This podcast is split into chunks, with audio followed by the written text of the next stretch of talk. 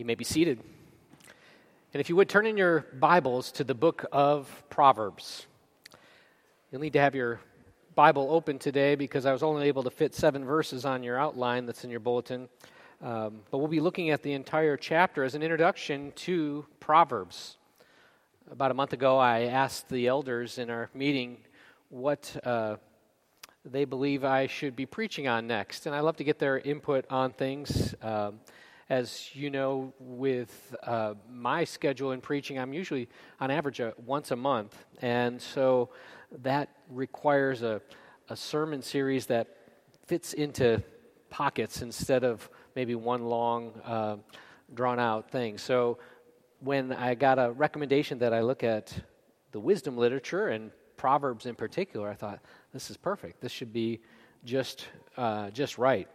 But then I wondered if the elder was implying I need more wisdom, so you ought to get into the book of Proverbs. But I am the pastor with more gray hair than anyone else, so maybe that just, for only being two months older, means uh, nothing much, I guess. So, the book of Proverbs, a, a bit of introduction as far as the, the text, uh, the 31 chapters of this book of Solomon has uh, this book of uh, Proverbs has the inscription, The Proverbs of Solomon, son of David, king of Israel. And so it seems to us that the, Solomon is the author, but we're also going to see that throughout the book there are additional uh, composers in this book that are accounted for. And we know, however, about King Solomon as David's son. He was given a special gift of wisdom God, from God that he asked for. And in 1 Kings 4, we read that he composed 3,000 proverbs, and his songs number 1,005. He spoke of trees, from cedar that is in Lebanon to hyssop that grows out of the wall. He spoke also of beasts and of birds and of reptiles and of fish. And people of all nations came to hear the wisdom of Solomon, and from all the kings of the earth who heard of his wisdom. And so Solomon touched on many different subjects. Uh, Solomon was sought out by people throughout the known world for being a person of wisdom. And so it's evident his words were collected together. And in addition to Solomon's words, we have a section in the book of Proverbs that's generically called the Sayings of the Wise, chapters 22 through 24. And then we have sayings of Agur in chapter 30, and then the sayings of King Lemuel in chapter 31. And so Proverbs seems to be a compilation primarily of Solomon's writings, but also other composers as well. And as Tremper Longman says in his introduction, it seems likely that the composition of Proverbs, like the composition of the book of Psalms, took place over a long period of time before it finally came to a close and no more Proverbs were added. And as I've looked at the authorship and the, the dating of this, it seems most likely that usually uh, scholars place this between 971, the time of Solomon's rule, to 586, the end of Hezekiah's rule. During that time period, the Proverbs were probably composed and then compiled over the Persian period around 540 to 332 BC. Well, all of that said, what we see in the structure of this book is nine chapters of speeches. And those are going to be easy for us to go through as kind of chunks of thought that all fit together. Those speeches that are given, Solomon, Solomon's, Solomon's speeches. But then when we get through chapters 10 through the end of the book, there are just various sayings all put together. And it doesn't seem like one verse can even follow the next verse in the variety of subjects that they cover. So we'll take those sections of the book of Proverbs thematically and topically.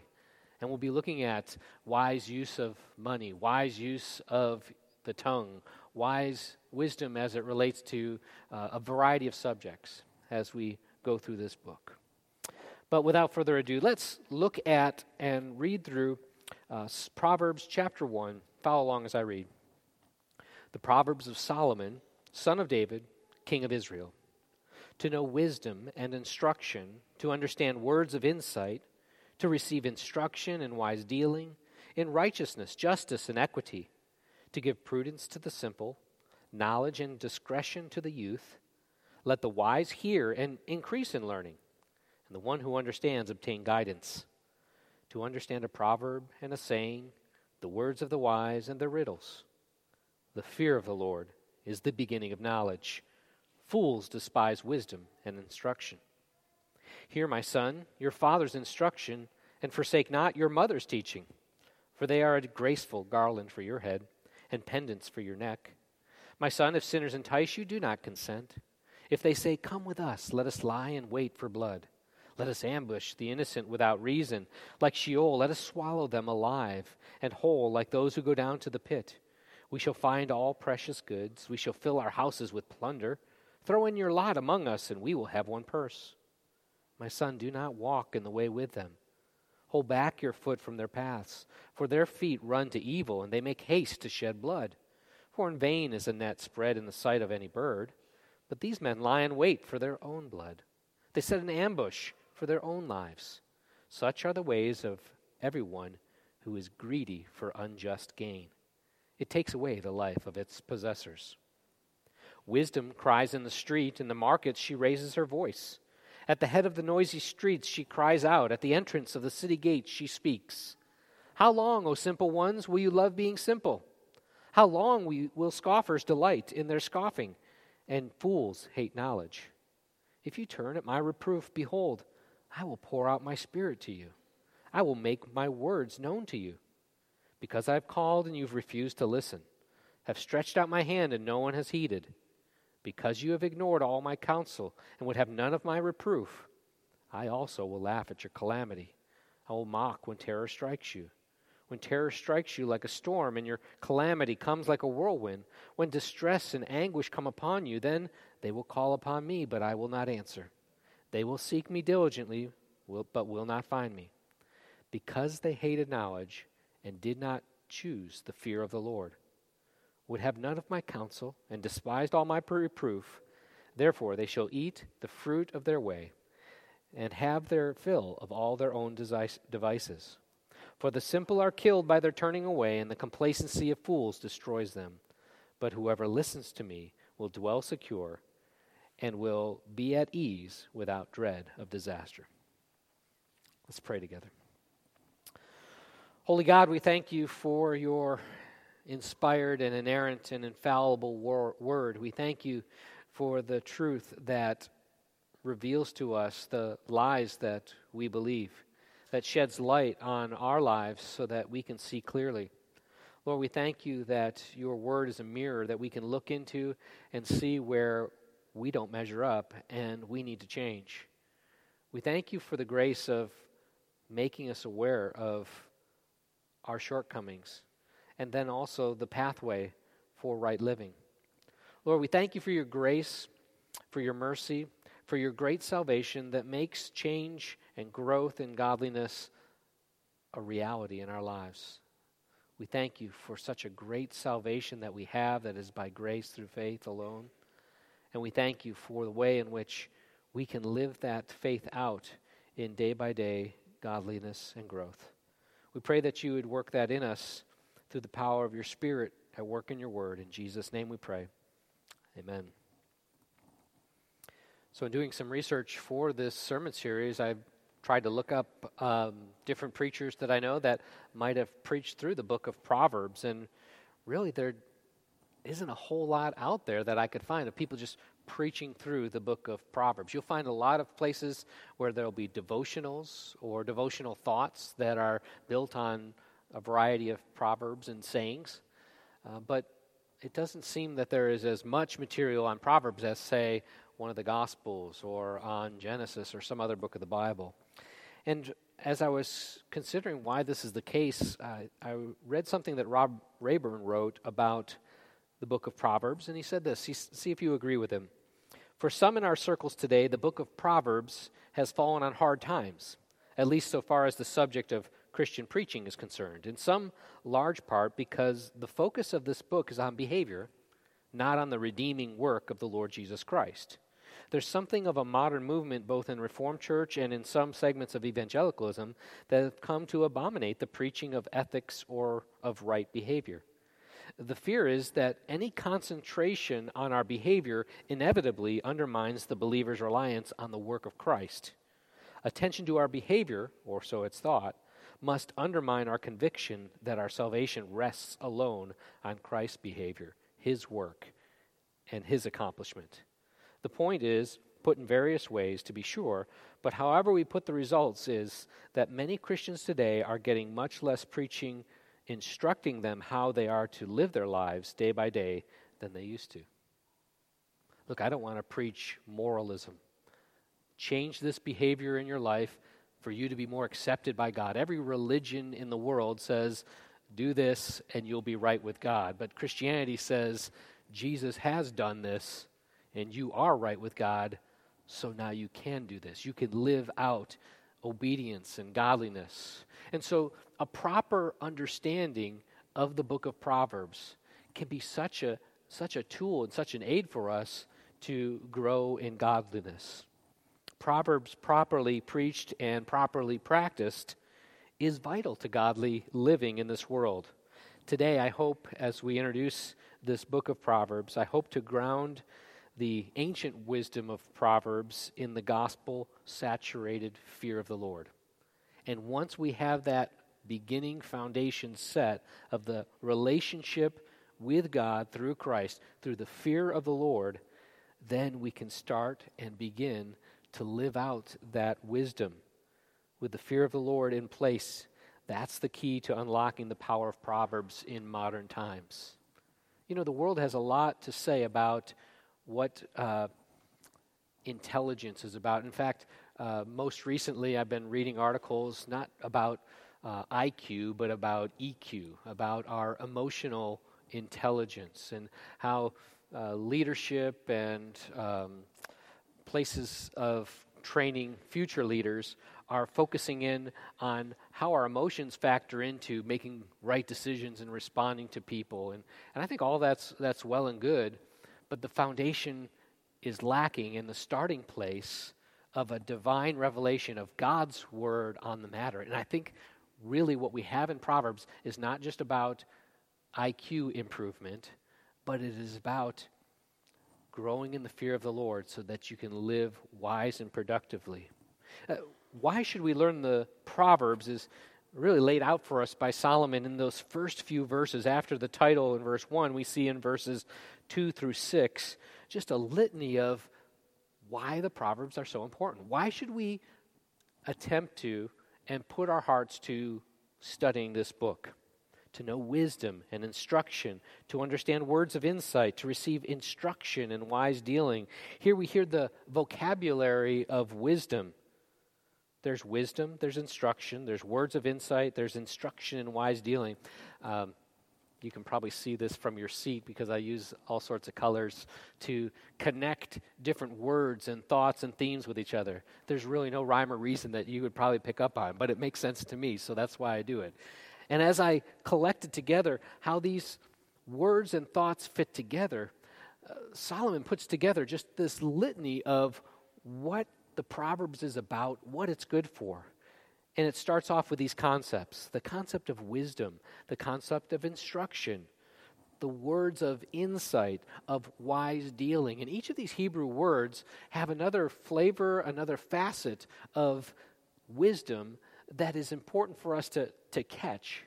But without getting into all the details of each Hebrew word, what we can walk away with is he's just stacking up all the things that the book of Proverbs is for. It's, it's not just a, a simple how to book, it is very robust, it's full, and it has a lot of value for us. And it comes in giving us wisdom.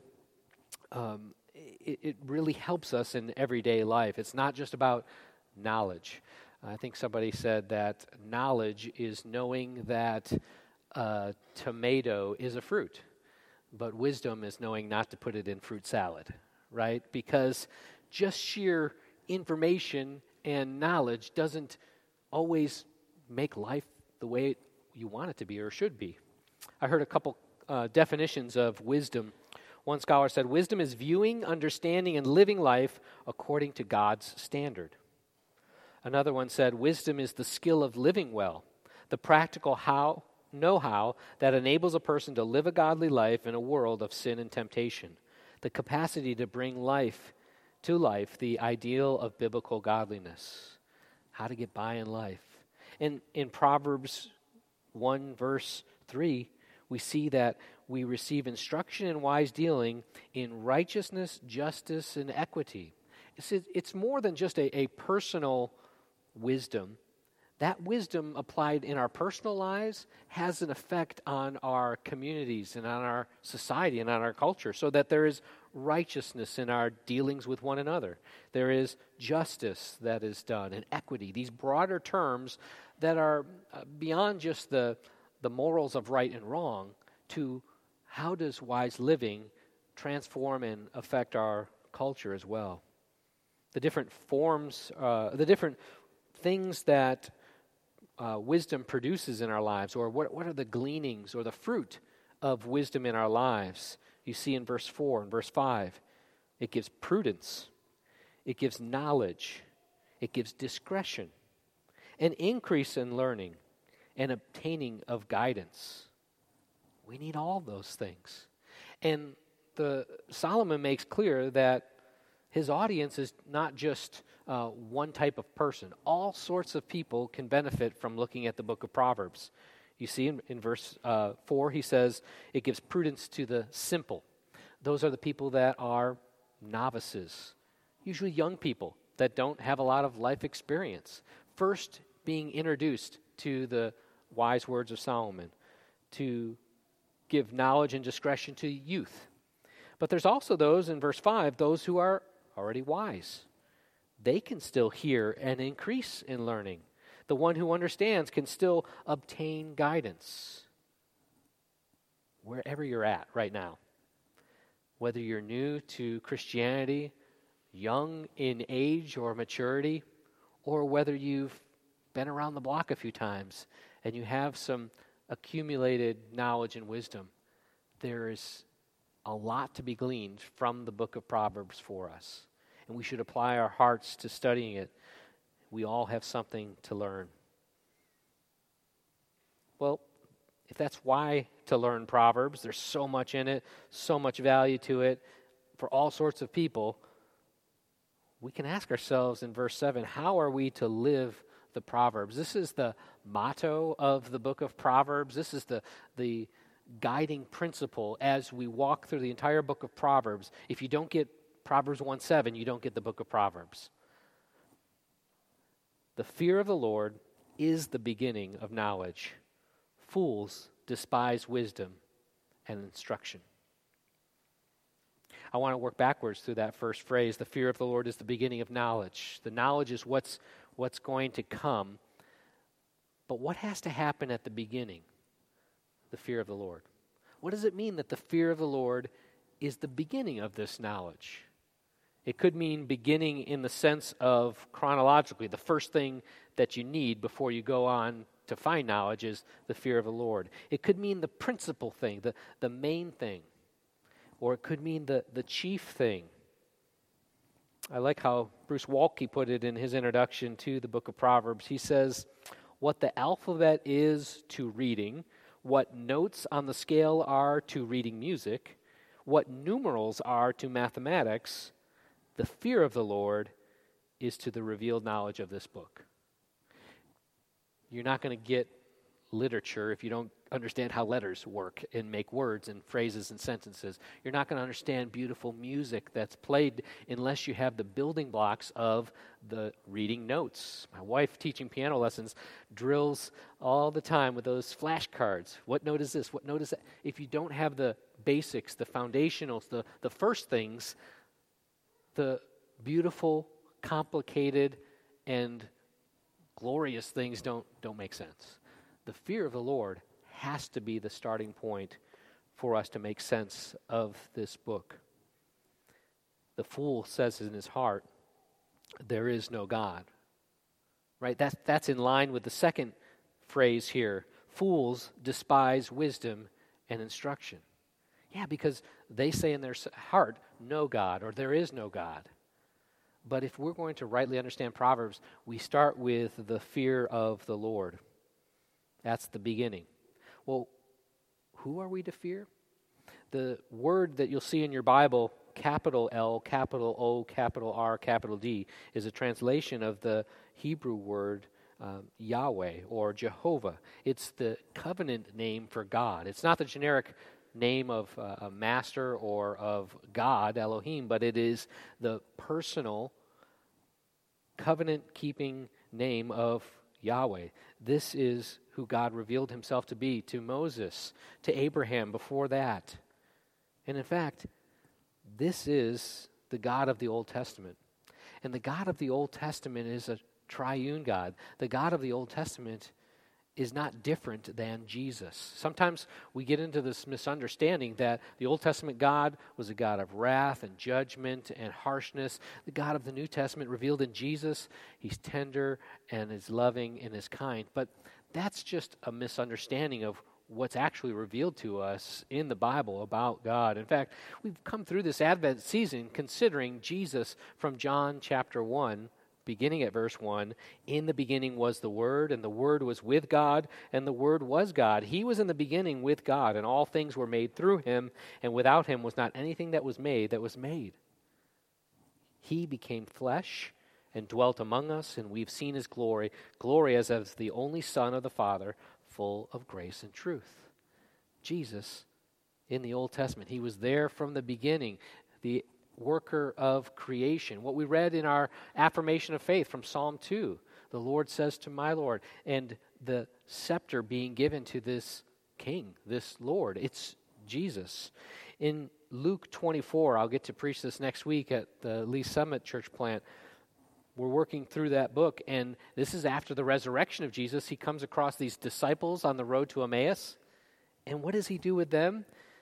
Luke 24, 27. And beginning with Moses and all the prophets, he interpreted to them all the scriptures, the things concerning himself. Those scriptures of the Old Testament. It's about Jesus. Jude 5. Now, I want to remind you, although you once fully knew it, that Jesus, who saved a people out of the land of Egypt, afterwards destroyed those who did not believe. Very specifically, Jesus is the one in the Old Testament who rescued the people of Israel. 1 Corinthians 10:3.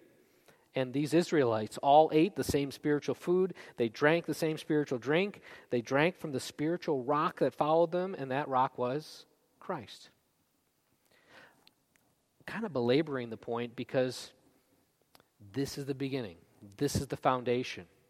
And for us to know how to live wisely, productively in this world, and where obedience and godliness and holiness and righteousness in our behavior fits, we have to understand first where Christ fits in our life. It's out of a relationship with God that begins with a fear and ends with a fear. At first, it ought to begin with a fear that I'm not holy, I'm not righteous, I don't measure up, and so I deserve his wrath and judgment. It's a fear and terror that hell is waiting for me because I am not right. But it can grow into a healthy reverence and awe and respect for this God sent his only Son to be our sin bearer and went to the cross and took that wrath and curse so that I could be reconciled and restored. The fear of the Lord is the beginning of wisdom. And how this plays out in the rest of the scriptures, where we see and properly understand God for who He is. It's so important. Look, we are very watered down and influenced by the way that our modern culture looks at the God of the Bible. And it twists and diminishes a right understanding of the wisdom that should flow from knowing this God, fearing this God. And so, if we don't get that right, we're lost on this maze. And so I want us to grow in the fear of the Lord. I want us to know what it means to fear the Lord properly. How do you do that? Some practical ways. Understand who the Creator is, to meditate on who the Creator is. Am I amazed and humbled? O Lord, O Lord, how majestic is your name in all the earth. This majestic God made you a little lower than the angels. This majestic and mighty God created you, but you are not even on his level. He is uncreated, you are created. Putting us in our proper place gives us a right starting point for growing in wisdom. Psalm 33 8 says, Let the fear of the Lord, let all the earth fear the Lord. Let all the inhabitants of the world stand in awe of him. Do you see the Lord as the Holy One? Like Isaiah did in Isaiah chapter 6, when in the throne room of heaven he saw him in all of his glory and the seraphim crying out, Holy, holy, holy. And he fell down on his face and says, Woe is me, for I am undone. If looking at the God of the Bible doesn't bring you to the point where I'm undone, I don't belong, I'm not on the same level or close to the same level as this God, then you're not seeing rightly the God of the Bible. We understand him as the mighty sovereign master. He's in charge. We're not. He's the king of the kingdoms of the earth. I'm not the king over my little kingdom that gets to do what I want to do. I think sometimes we look at the Proverbs in our own pride and say, those might be helpful tidbits for how to improve on things, but as a general rule, I kind of got this. I got life. I can handle what comes my way. But when we're grounded in the fear of the Lord, we say, I am lost and I am helpless and I lack wisdom. And I so need this God to give me the wisdom. He's the judge of the earth. Am I living as one who will stand before the judge of the earth? Jesus says in Matthew 10, verse 28, Do not fear those who can kill the body, but can kill the soul. Rather, fear him who can destroy both soul and body in hell. He's speaking of himself, a proper fear of the Lord. And when you look at the book of Revelation, we always get captured and, and kind of sidetracked by all the timing of the events of when this and that and trumpet and bowl. But if we take some time just to focus and meditate on who is Jesus in the book of Revelation, our growth in the fear of the Lord will just skyrocket. Je- Revelation 1, John says, I turned to see the voice that was speaking to me, and I turned and saw seven golden lampstands in the midst of the lampstands one like the Son of Man, clothed with a long robe, with a golden sash around his chest. The hairs of his head were white, like wool, like snow. His eyes were a flame of fire. Her, his feet were like burnished bronze, refined in a furnace. His voice was like the roar of many waters. His right hand held seven stars, and from his mouth came a sharp two edged sword, and his face was like the sun shining in full strength. This is the God to fear. Start there and wisdom will come. Proverbs itself says how valuable the fear of the Lord is. In three places, he says, In the fear of the Lord, one has strong confidence, and his children will have refuge. The fear of the Lord is a fountain of life, that one may turn away from the snares of death. And in Proverbs 25 14, the friendship of the Lord is for those who fear him, and he makes known to them his covenant.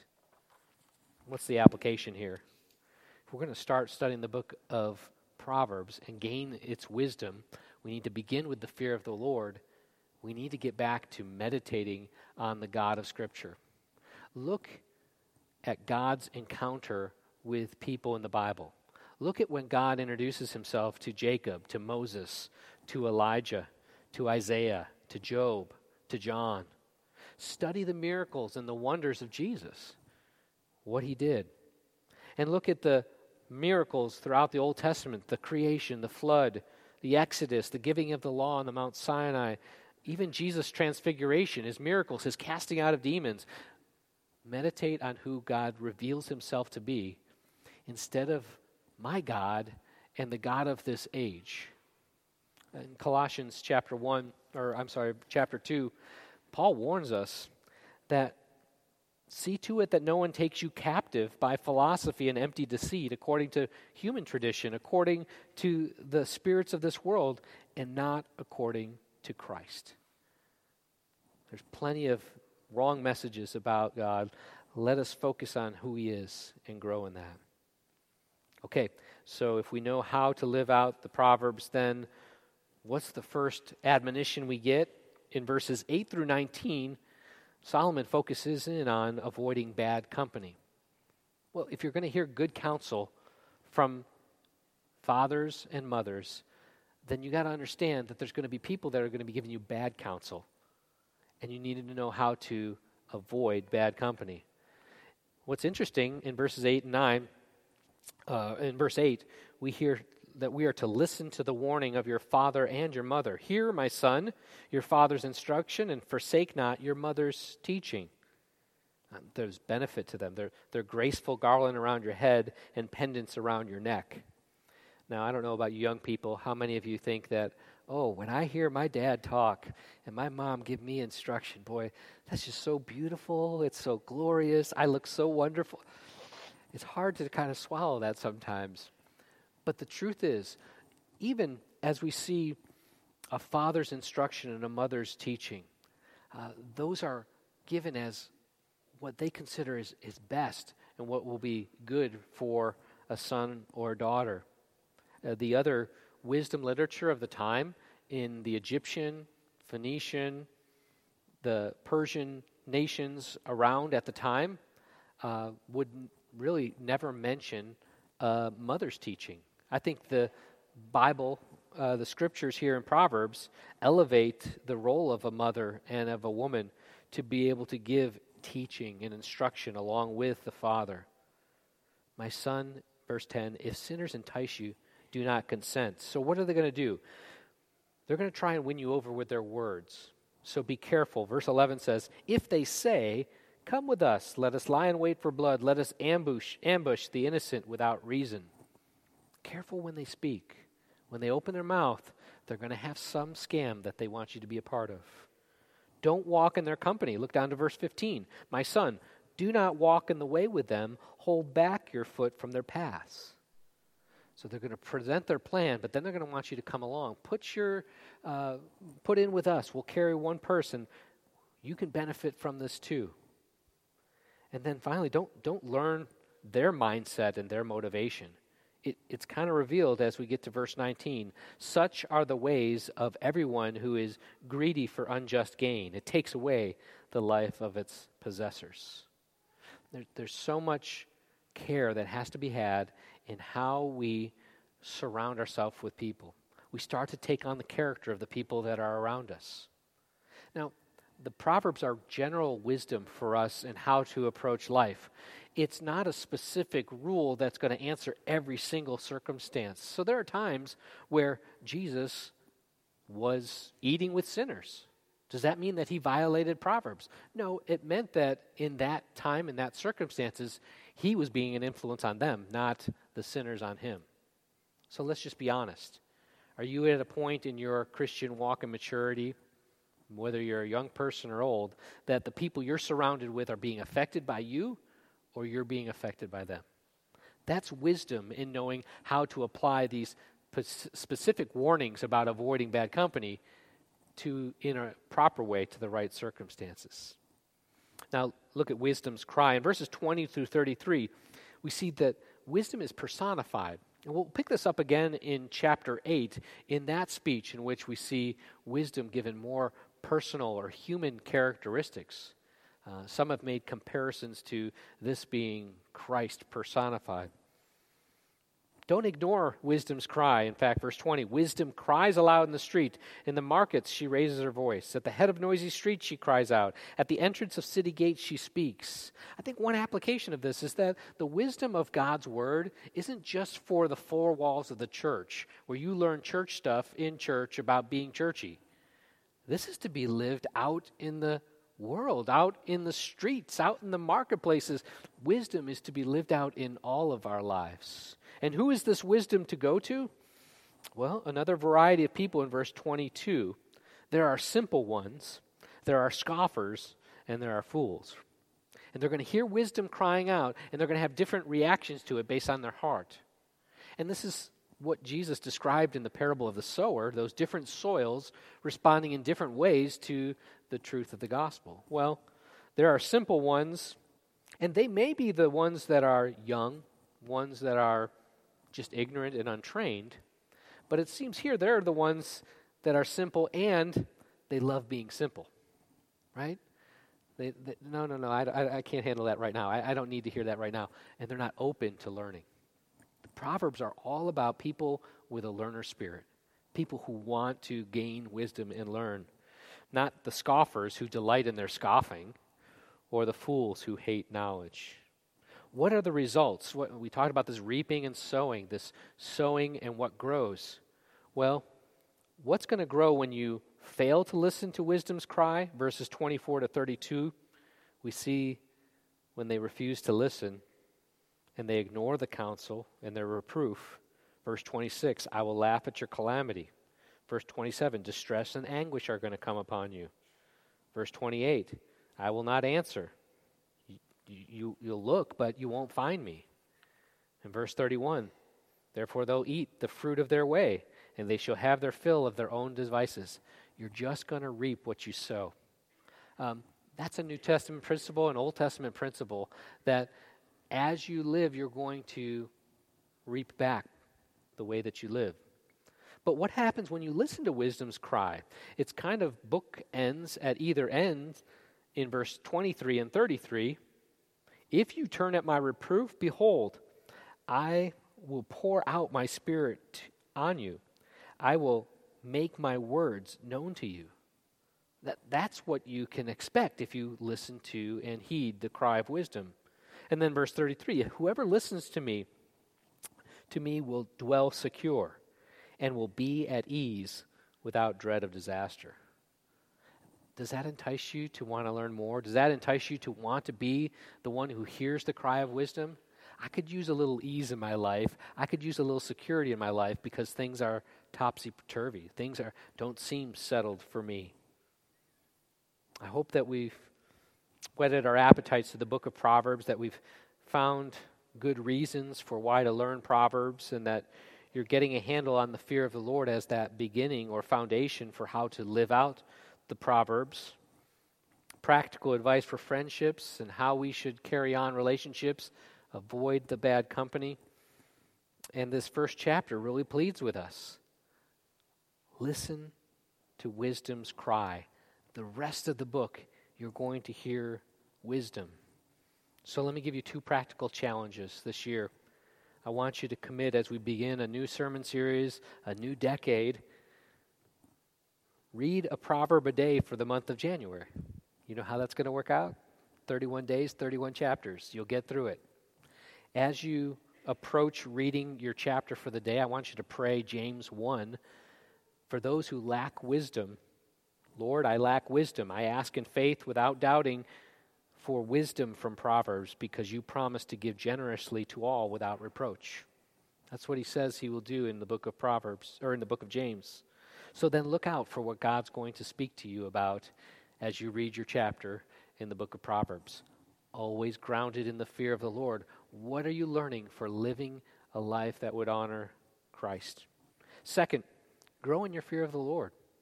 Spend time meditating on those encounters between God and his people, whether it's Moses or Jacob or Abraham, whether it's the flood or creation, whether it's the transfiguration of Jesus or, or miracles that he does. Spend some time growing in the fear of the Lord so that you can apply your heart to wisdom. And as you learn to fear the Lord Jesus, you'll be in the right place to hear and receive and put into practice ancient wisdom in modern times. Let's pray. Heavenly Father, oh, we thank you